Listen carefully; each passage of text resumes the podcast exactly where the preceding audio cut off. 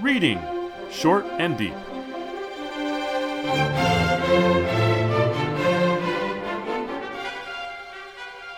Hi, I'm Jesse, And I'm Eric. and today we're reading Short and Deep The Altar by Robert Sheckley. This was first published in Fantastic, July, August 1953. Uh, I'm a big Sheckley fan, and this is a very uh, short story, pretty obscure by him. Um, not really a science fiction story, sort of a fantasy story, um, but it feels a little bit different than both. Uh, what did you think of it when you first read it? I I liked it. I liked it. I think it's got. Um, I, I think it looks like one thing. It turns out to be another, and it turns out the two different things that it has go together very nicely. Um, uh, but I have a question about it. Sure. So, just a quick reminder the story seems to be about a fellow named Mr. Slater who is living in a suburb called North Ambrose in New Jersey. Um, he goes to work by train. I think we're supposed to suppose that he goes into Manhattan. Since on his way home later in the story, he changes trains in Hoboken, um, and there's a there is a train that goes from Manhattan to Hoboken, and then he picks up. So anyway, that's the geography. Uh, and it's a small suburban town, and this is 1953, so the population is not nearly what it is today in the New York metropolitan area. Uh, I can believe that North Ambrose really is a small town. Uh, and a, stranger accosts him and asks him to tell him where he can find the um, altar of Basmatane, and he's never heard of it. And that seems odd since he's lived in this small town for almost 20 years. And what ultimately happens, I'm sorry, I'm going to have to give away the, the plot. Is that okay with you? Please do so. I, I'm always interested in these things. Yeah. So um, he tells his wife about this. The wife says she doesn't know about such a place. But uh, the weekend passes, and then on the way home on Monday, um, he winds up going with this stranger in the blue top coat um, to the altar that the stranger claims to have found. Um, they do it by taking a very circuitous route, which in, entails doubling back on certain streets and going around them. He hits the same ones numerous times. It's much more like drawing a pentacle than it is like walking from A to B. Um, and then there's the place, as well as a number of other mystic places, most of them having reference to voodoo gods, spirits, uh, although the mayor of the town is given a name which comes right out of Egyptian mythology. Um, and he walks in, and Mr. Slater, with this fellow whose name we discover partway through is Elor. And uh, son of a gun, as the story ends, it looks like he is about to be sacrificed on this altar by a sharp knife held in the hands of a sl- of a scrawny little man. Um, that's that's the plot, but it's missing one piece, and this I wanted to ask you about, Jesse, because I looked at the whole issue. After it says "The Altar" by Robert Sheckley, we get about eight or so lines in italics. Um, Hello, is this the West Ambrose Police Station? My name is Mrs. Robert Slater. My husband failed to come home this evening, and it's after nine. O- he couldn't have missed every train, and besides, he would have telephoned me to. Don't be insolent. Robert has never taken a drink in his life. Acting strangely, well, as a matter of fact, he seemed a bit upset last night over some strange cults he says have moved into the town, but I failed to see. Very well, please call me back. And then, switching into Roman type, it says, With a sprightly gait, Mr. Slater walked down Maple Street toward the station. And then we begin the part that I've just recounted. Here's my question mm-hmm. Is the part in italics, is that something that Sheckley wrote that's supposed to be part of the story? Or did an editor in a magazine, as they often do in science fiction magazines in the 50s, put something before the story, but this time actually change the structure of the story by giving it a proleptic section. So yeah, uh, we we cannot know one hundred percent for sure that um, Sheckley didn't write that. I, I haven't actually looked at later publications to see if that was excised, but I am looking at a uh, another story from the same issue uh, of Fantastic July August 1953, Confidence Trick by John Wyndham, and it has that same italicized font in front of it and that same little editorial introduction. That's what I usually call them. Um, uh, it's kind of like a teaser. I think you're flipping through the magazine at the newsstand. I imagine, and you're you're saying, mm, "This that that's an interesting looking illustration. I wonder what this story's about." Well, you don't want to actually start reading the story, so you just like see, "Oh, there's a little thing here," and then it's a teaser. It's something to pull you in. So it it was my assumption that editor Howard Browne wrote that little editorial introduction to sucker you in to reading the story. Um, the one for uh, Confidence Trick is much more uh, by John Wyndham is much more traditional. It's, uh, it starts like this. Ever wonder where authors get their stories? We'll give you strong odds on how this one was cooked up, etc., etc. John Wyndham book, right? So uh, this one does sort of do something that normally editorial introductions don't do, which is give you insight into how the story will end. Um, usually, uh, when we talk about this, uh, the horrible word that annoys me greatly, spoilers, right, comes up. Um, I didn't find it spoiled my interest in the story because I, I wanted to see where it was going, um, even though I kind of had an inkling, anyways. Um, so yeah, I would expect that any later publication would not have this editorial intro, but it certainly fits um, somehow, even though it's not the same narrator uh, with the rest of the story. Well, it makes a difference to me in how I read the story, whether I think of it as part of someone else's apparatus or I think of it as as part of the story itself. Yeah, If if this is part of the story, which is actually well, this story um, is a story that it, it starts out as if it it were sort of a satire of suburban life. Um, maybe it goes deeper than that. Maybe it's a satire of white middle class life in America in the 50s yes, we get lines like this um, Mr. Slater walked slowly home thinking, Altar of Bosmatane? Dark mysteries of Isis? They sounded like cults. Could there be such places in this town? It seemed impossible. No one would rent to people like that. And then a little later on that same page, this is 145 in the PDF. Um, odd, he mused later. To, uh, he told his wife about the two meetings with the foreign man. Foreign, you notice. Well, she said, pulling her house robe closer around her, no one's going to start any cults in this town. The Better Business Bureau wouldn't allow it, to say nothing of the Women's Club or the PTA. Mr. Slater agreed. So, um, the idea that nothing foreign is allowed in suggests that suburbia is not merely a place where like minded people have found a convenient and more affordable um, homestead, but they can still work in New York, which goes unnamed here, although the geography is obvious. Um, Ambrose isn't really a town in New Jersey, by the way, although Ho- Hoboken is. Um, but rather one can see that this is actually a defensive establishment, uh, encampment.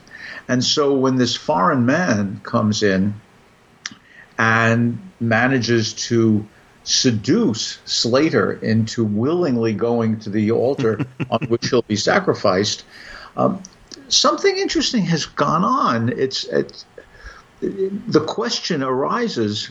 Uh, at, at first, it says, "Look, this is this is terrible. A suburban town. It's just they're blind to what's going on around them. They don't see what's going on in the world." But then, when we see what's going on in the world, maybe suburbia isn't so foolish to want to create a defense against it.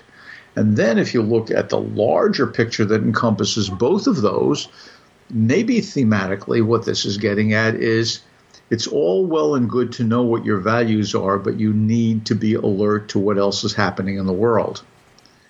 Now, if that's the case, that opening passage in which Mrs. Slater is talking to the police, who are, after all, the guardians and defenders of the law that creates white suburbia, uh, at this time, of course, uh, a place where you can have redlining and make sure that people who are not like us can move in.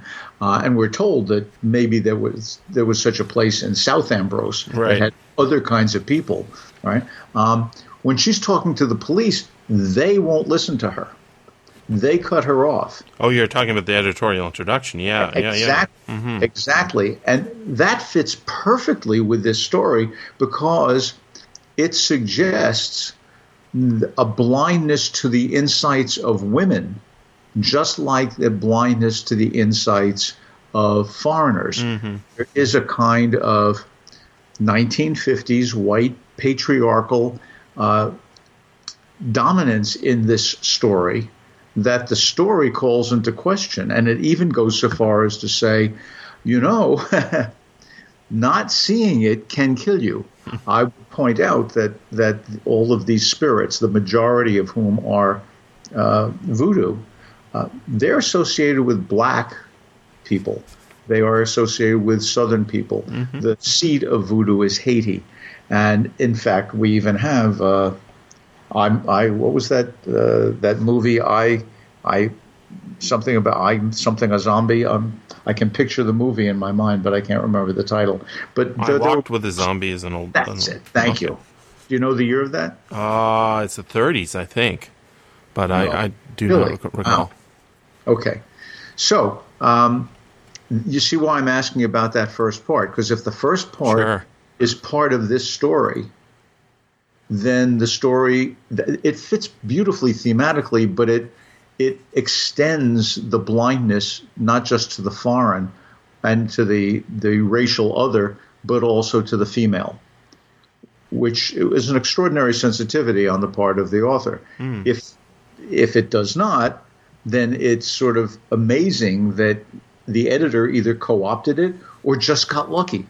I, I have to correct you. It would have been fantastic, not amazing.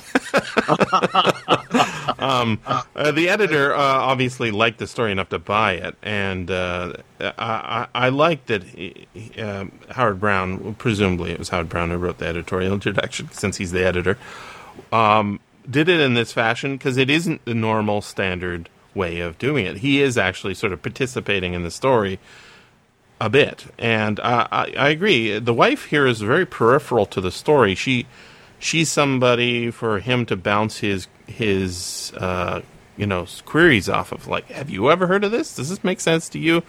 Uh, when I read it with my students, um, I of course have to explain. You know, uh, he's looking things up in the phone book. What's a phone book? um, you know, there's no internet. Uh, if you want to look something up on Yelp, Yelp doesn't exist, right? Um, there are there. I, I, it sounds like you and I have a number of the same highlights. I had that section highlighted.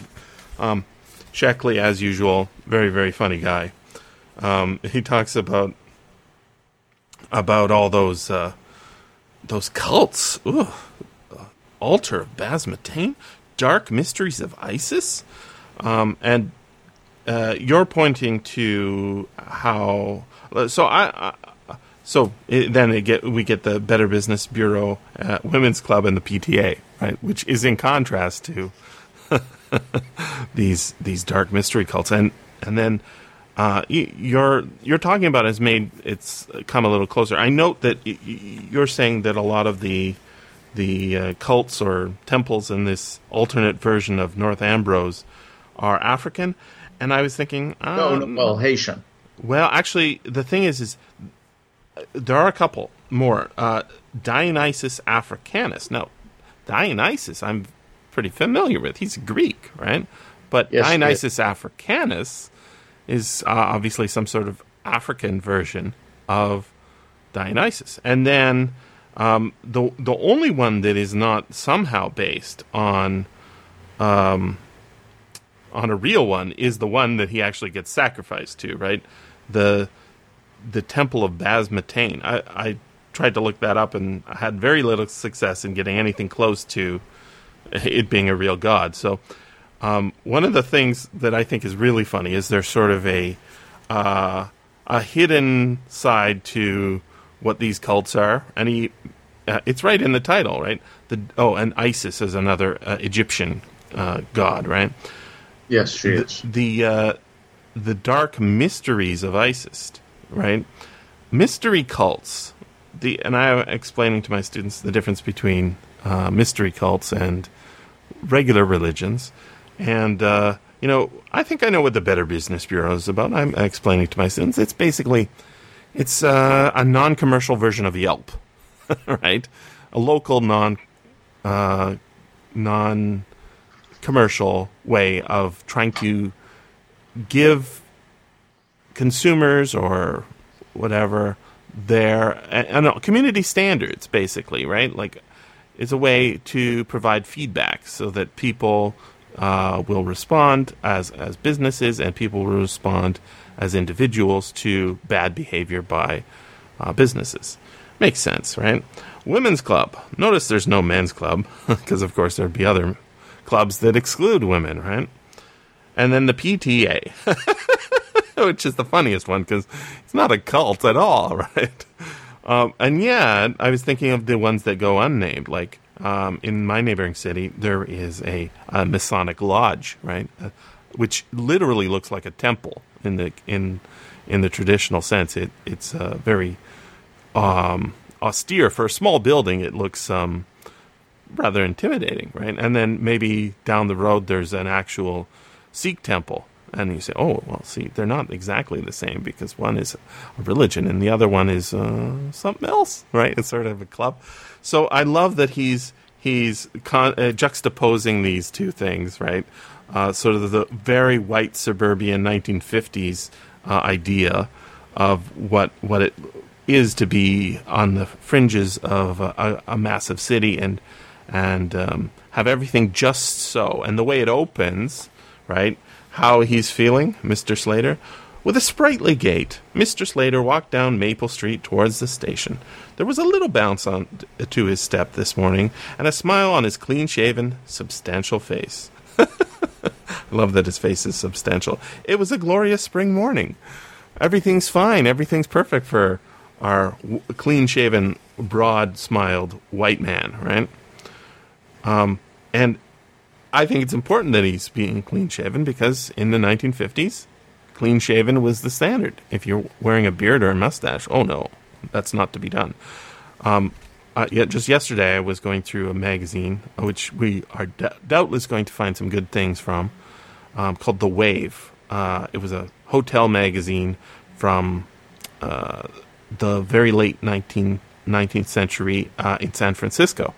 So it's got all sorts of San Francisco news. And one of the things that they did on the cover of every issue, uh, I was thinking how clever a marketing gimmick it was, is they would feature a local uh, priest of some kind. You know, this week it's a reverend, and next week it's the archbishop. Um, and then inside there would be a, a, a, little commentary on this particular priest. I guess the editor would go to various congregations, sit in and listen, and then write up a story to try and draw, uh, you know, the the priest would say, "Hey, you know, I'm featured in that article," and then people would buy the magazine locally. I think that was probably the gimmick. Um, for for the most part, it was all uh, uh, Catholics and uh, Anglican, not Anglicans, Protestants, and then they had. Uh, I was very surprised to see a rabbi on the front of of one of them. Uh, they're never ever turned out to have a leader of a mosque on the front, as far as I could tell. Um, but um, later on in in the issues, they would have photographs of the heads of every club, right? And in 1891, there was one thing that you had to be to be the president of a club, which was to be male and to have a mustache. it was required apparently because there was like 18 clubs and they all had mustaches. Some had big uh. mustaches, some had small mustaches. In the 1950s, having a mustache was just not not on. You're we're, you're a queer one if you have a mustache or a beard in the 1950s. Everybody's clean shaven, right? So No. pretty much. I mean, Sorry. Beards, yes. Mustaches, no. Many, many, many people had mustaches. My father had a mustache. it, it, that's clean shaven at least to some degree, right? Well, I said beards, no, but yes, beards were unusual, but mustaches were not. I'm sorry. I was just may, maybe on the West Coast they were, but on the East Coast, These things fluctuate. So when I was a kid, almost nobody had a beard, right? And mustaches were somewhat in vogue. Myself, I have both. Uh, yes, but you weren't a kid in the 50s. I was. Indeed, indeed. But I've seen I've seen the movies. You know, uh, Cary Grant doesn't have a mustache or a beard, right? Adolphe Menjou does. Well, one's a movie star and the other one's sort of less of a movie star. You know, what what I'm saying is the main there's a mainstream right today uh, to see somebody with a tattoo is not a big deal, right? Uh, but in in the 1950s, no movie star is going to have a have a tattoo, Except for Popeye. and uh, he's a cartoon character, and he's also uh, one of the strangest guys. But he is clean shaven. Yes, Let- he- let's uh, let's go, just switch back to the, this particular story and why why I was thinking about all of this together is that yeah, there is this strange aspect that everything is it's actually almost a coded ra- anti-racist story, right? And uh, you you said something kind of interesting. You said he he uh, I'm going to misquote you, but basically he got suckered into this. And I thought that Mr. Slater might said have seduced. seduced. Okay, yeah, that's actually a better word for it because what I was thinking is, um, he might actually be fishing for people just like Mr. Slater, right? But I don't think that that's the. I don't. It, there's no evidence that you know he got suckered. Now, seduced, yes. Seduced by the mystery, the central mystery of this thing. What is this church of Basmatane? And, well, it just so happens that they're running short on somebody they need for one of their ceremonies, and dot, dot, dot. Um, by the end, when he disappears, um, he's seen the way his city maybe not actually is, but the way it could be in another way. And there are other stories that do this. Um, there's a very famous novel recently uh, called The City in the City. Um, it's by uh, China Mieville. Um, I've not read it, but I, I know quite a bit about it. And uh, that's one of these city stories or town stories where there's a hidden side to the town, right? Um, One of the parallel different- universe. One of the key differences between Mieville's novel and this story is that in Mieville's novel, the people of the two different town cities know of the existence of the other. Right.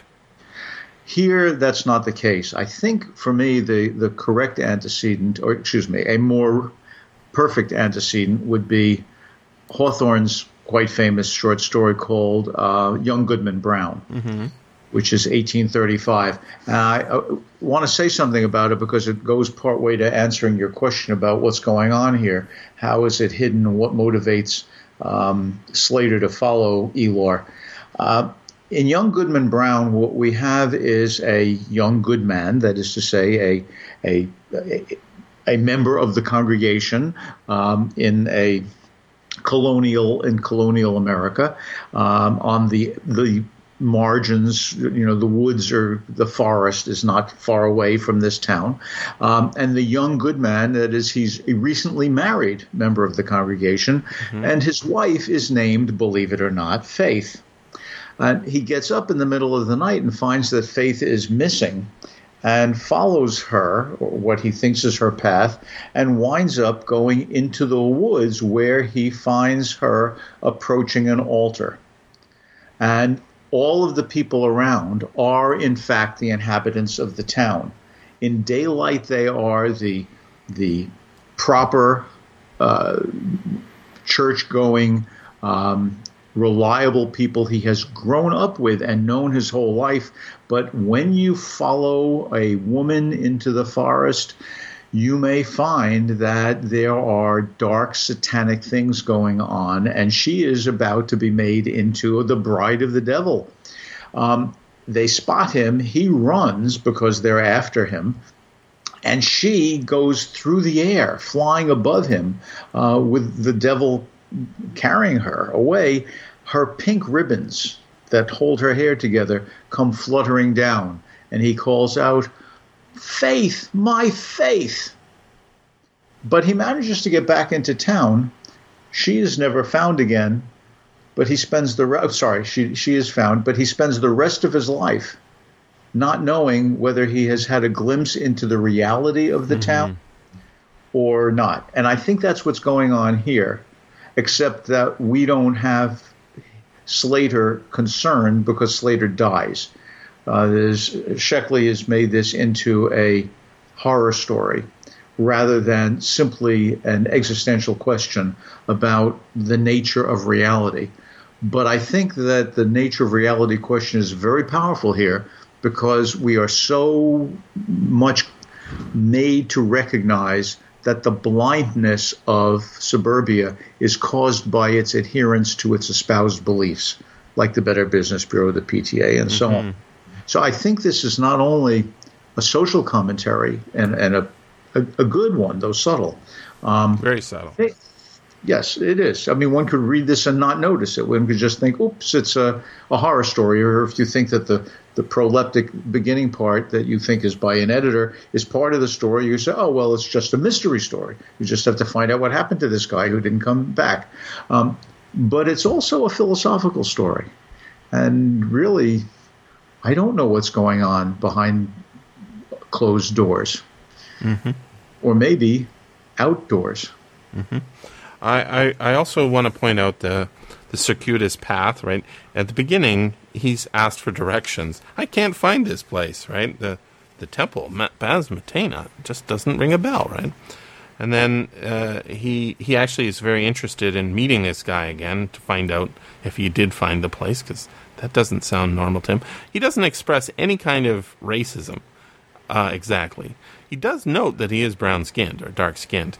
Um, it almost seems like you could read this uh, like if this was in a different kind of magazine, like if it was published in a music magazine, um, magazine about music. If there uh-huh. was such a thing, you know, there's railroad magazines. There's all sorts of different genres. Uh, I was thinking, oh, maybe this is about like like liking black music or something, right? You know, go down to the one of those uh, after after hours clubs, you know, in the basement of a of a hotel that being rented by you know some of the colored folks, because we get that sense that that's uh, the they're in North Ambrose, that South Ambrose is the other side of the tracks, right? All sorts of things happen down there, but we would never have them. Or it could be about drugs or all sorts of things. It's a it's a very open and nice metaphor in that respect. Um, it is but um, the uh, the way he finds the temple of Baz Matane is it's a sort of a traditional magic world, right? And I love that uh, it's almost like there's a parallel Earth, right, where everybody, yeah, there's there's still trains and all that stuff, but the the religion and the and the um, the mayor are completely different. It's like it was instead of being colonized by uh, Europeans it's colonized. Uh, the New York area was colonized by Africans because they've got all these. You know, Amenhotep is the mayor, right? Even though he calls the mayor up, no, uh, my name is not Amenhotep. Right. Um, so uh, I want to read the section where the the magical transformation of his city happens. It's it's great because it it is it's almost like um, I've read a few of these. I guess they're called urban fantasy books where uh, the modern world becomes, uh, I don't know, fairy like because of magic. Um, and uh, you, they use words like widdershins, right? Which is, I don't know, fancy word for counterclockwise. So uh, just read uh, this is on page 147. They walked down Oak Street towards the center of town. Then, just as they reached the first stores, Elor turned. He led Mr. Slater two blocks over and a block down, and then retraced a block. After that, he headed back towards the railroad, railroad sto- station. It was getting quite dark. Isn't there a simpler way? Mr. Slater asked. Oh, no, Elor said. This is the most direct. If you knew the roundabout way I came the first time. They walked on, backtracking blocks, circling, recrossing streets they had already passed, going back and forth over the town Mr. Slater knew so well. As you point out, this is almost like they're making a pentagram, right? But as it grew dark, uh, darker, and as they approached familiar streets from unfamiliar directions, Mr. Slater became just a trifle confused. He knew where he was, of course, but the constant circling had thrown him off. How very strange, he thought. One can get lost in one's own town even after living there almost 20 years. It, you can also see this as like walking down the street as a white man and then suddenly being changed into not a white man and walking down that same street. In 1950s USA, that would be slightly different, at least slightly different. Um, walking down that street as a homeless person or walking down that street as a you know a house house owner. So it, it, it's nice that this can be read as it's a very open metaphor. Um, like our last uh, Robert Sheckley story, "Keep Your Shape." Yeah, it can be read as a metaphor for all sorts of things that are not explicitly stated in the story. Agreed. That's so that it opens up and opens up. Let me add one thing to that very nice uh, recognition, Jesse. Um, just as I ask, should we take the, the proleptic italicized section as part of the story? One might also ask whether or not to take the quite interesting illustration as part of the mm. story. Mm-hmm. Although obviously Sheckley didn't do it. Um, the the the illustration is signed R. Cossette, but it says in type illustrator Ray Cassette. Mm-hmm. Now, somebody seems to have made a mistake, um, but I wonder about this mistake because you and I have been happily referring to the altar of Basmatain, which is the the opening query that uh, Elor has for Mr. Slater. Um, in this illustration, Mr. Slater is clearly following Elor, and it doesn't look as if he's following next to him, as if they were walking together. Mm-hmm. It looks almost as if he has developed a desire to see what Elor wants. And if you look in the background, you can see uh, that they're approaching the temple of the dark mysteries of Isis, mm-hmm. left Orifice Street. These are places mentioned in the story. And on a building next to them, but coming right up out of Elor's head, it says, Altar of B A S M A T I N. I don't know if R. Cosette or Ray Cassette is French, although the surname certainly is. But that's not Baz Matin, it's mm-hmm. Bon Matin, which means early morning in French. Ah. So I don't think it's just an accident that we've got the wrong name on the altar. That time of day is one of those liminal periods when you can't tell what's day from night and night from day, and whether what you're seeing is real or it's just a projection of your own mind, or you're suddenly getting an insight into something that had previously been hidden by the palpable surface of reality.